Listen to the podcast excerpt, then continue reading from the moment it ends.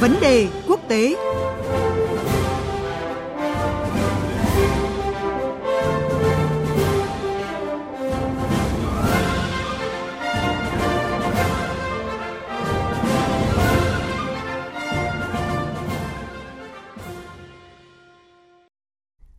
Thưa quý vị và các bạn,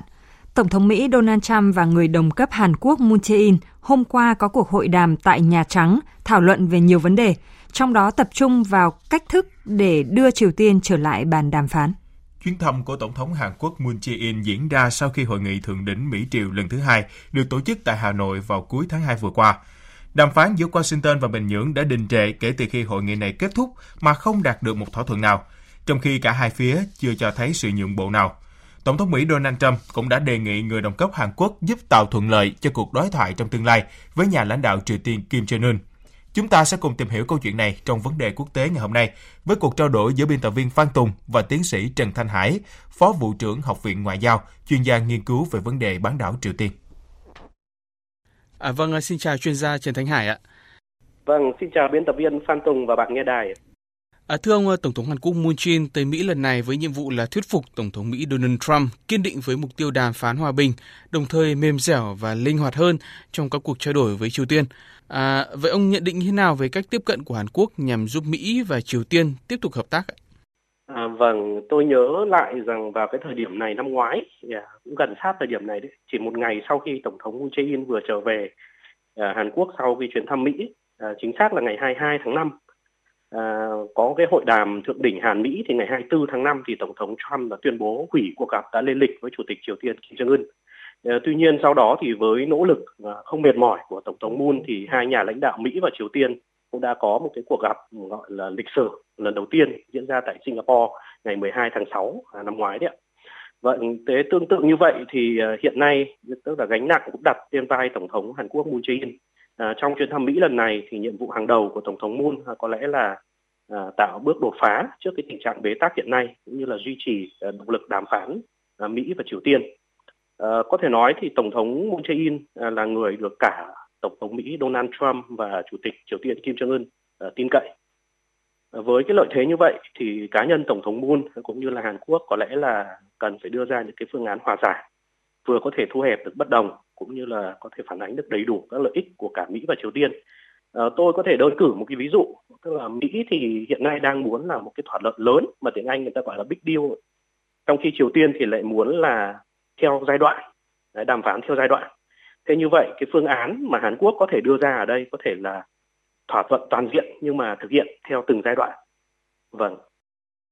À, người ta cho rằng là để phá vỡ sự đóng băng đối thoại hiện tại thì Tổng thống Mỹ Donald Trump cần một bước đi nhượng bộ mạnh dạn để có cơ sở thuyết phục nhà lãnh đạo Triều Tiên Kim Jong Un à, theo đuổi một thỏa thuận táo bạo. À, liệu chính quyền Mỹ đã sẵn sàng à, thực hiện một hành động như vậy hay chưa thưa ông? Ờ, theo tôi thì đàm phán với một cái định nghĩa đơn giản nhất đấy là cái quá trình cho và nhận.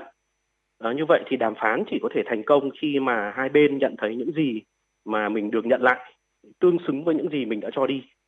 Thế thì trong vấn đề hạt nhân Triều Tiên ấy, xét lịch sử đàm phán ấy, thì chúng ta cũng có thể thấy à, là là hiện nay ấy, phi nhật phi hạt nhân hóa của một số nước trên thế giới ấy, thì thấy rằng là vấn đề quan trọng hàng đầu hiện nay là Mỹ và Triều Tiên phải làm rõ cái khái niệm phi hạt nhân hóa. Phi hạt nhân hóa là gì? Và cái thứ hai mà hai bên cần làm rõ đó là xây dựng một cái lộ trình cụ thể để đạt được cái mục tiêu phi hạt nhân hóa này. Và có cái lộ trình như vậy thì sẽ quy định rõ các bước đi cụ thể và trách nhiệm của mỗi bên À, tất nhiên hai cái vấn đề này là đều rất những vấn đề rất là khó, đòi hỏi phải có thời gian và nỗ lực. À, nhưng mà nếu mà không giải quyết được những cái vấn đề cơ bản này thì quá trình đàm phán sẽ khó có thể mang lại cái kết quả thực chất. Sở dĩ tôi nói như vậy là vì nếu không làm rõ những cái khái niệm cơ bản như trên ấy, thì những hành động mà Mỹ coi là nhượng bộ mạnh dạn, tôi đã nhượng bộ rất nhiều rồi, Mỹ có thể nói như vậy. Nhưng đối với Triều Tiên thì đó có thể rất ít giá trị, hầu như không có giá trị gì cả. Vâng.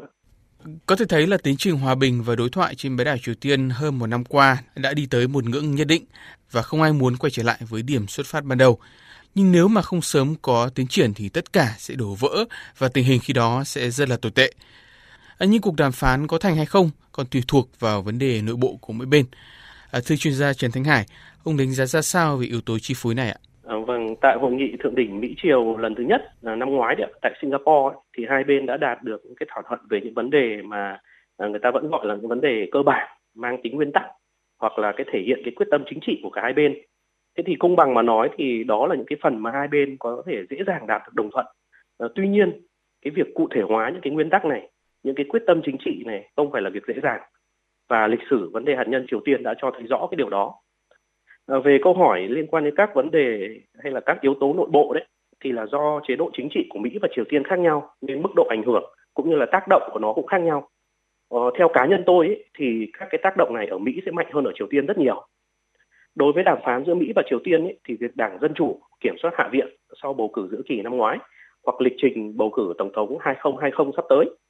À, tất cả những cái vấn đề này là những cái sự kiện nội bộ Mỹ nhưng mà ảnh hưởng rất lớn đến các cái quyết sách đối ngoại của Mỹ nói chung cũng như là cái tiến trình đàm phán hạt nhân ờ, giữa Mỹ và Triều Tiên nói riêng.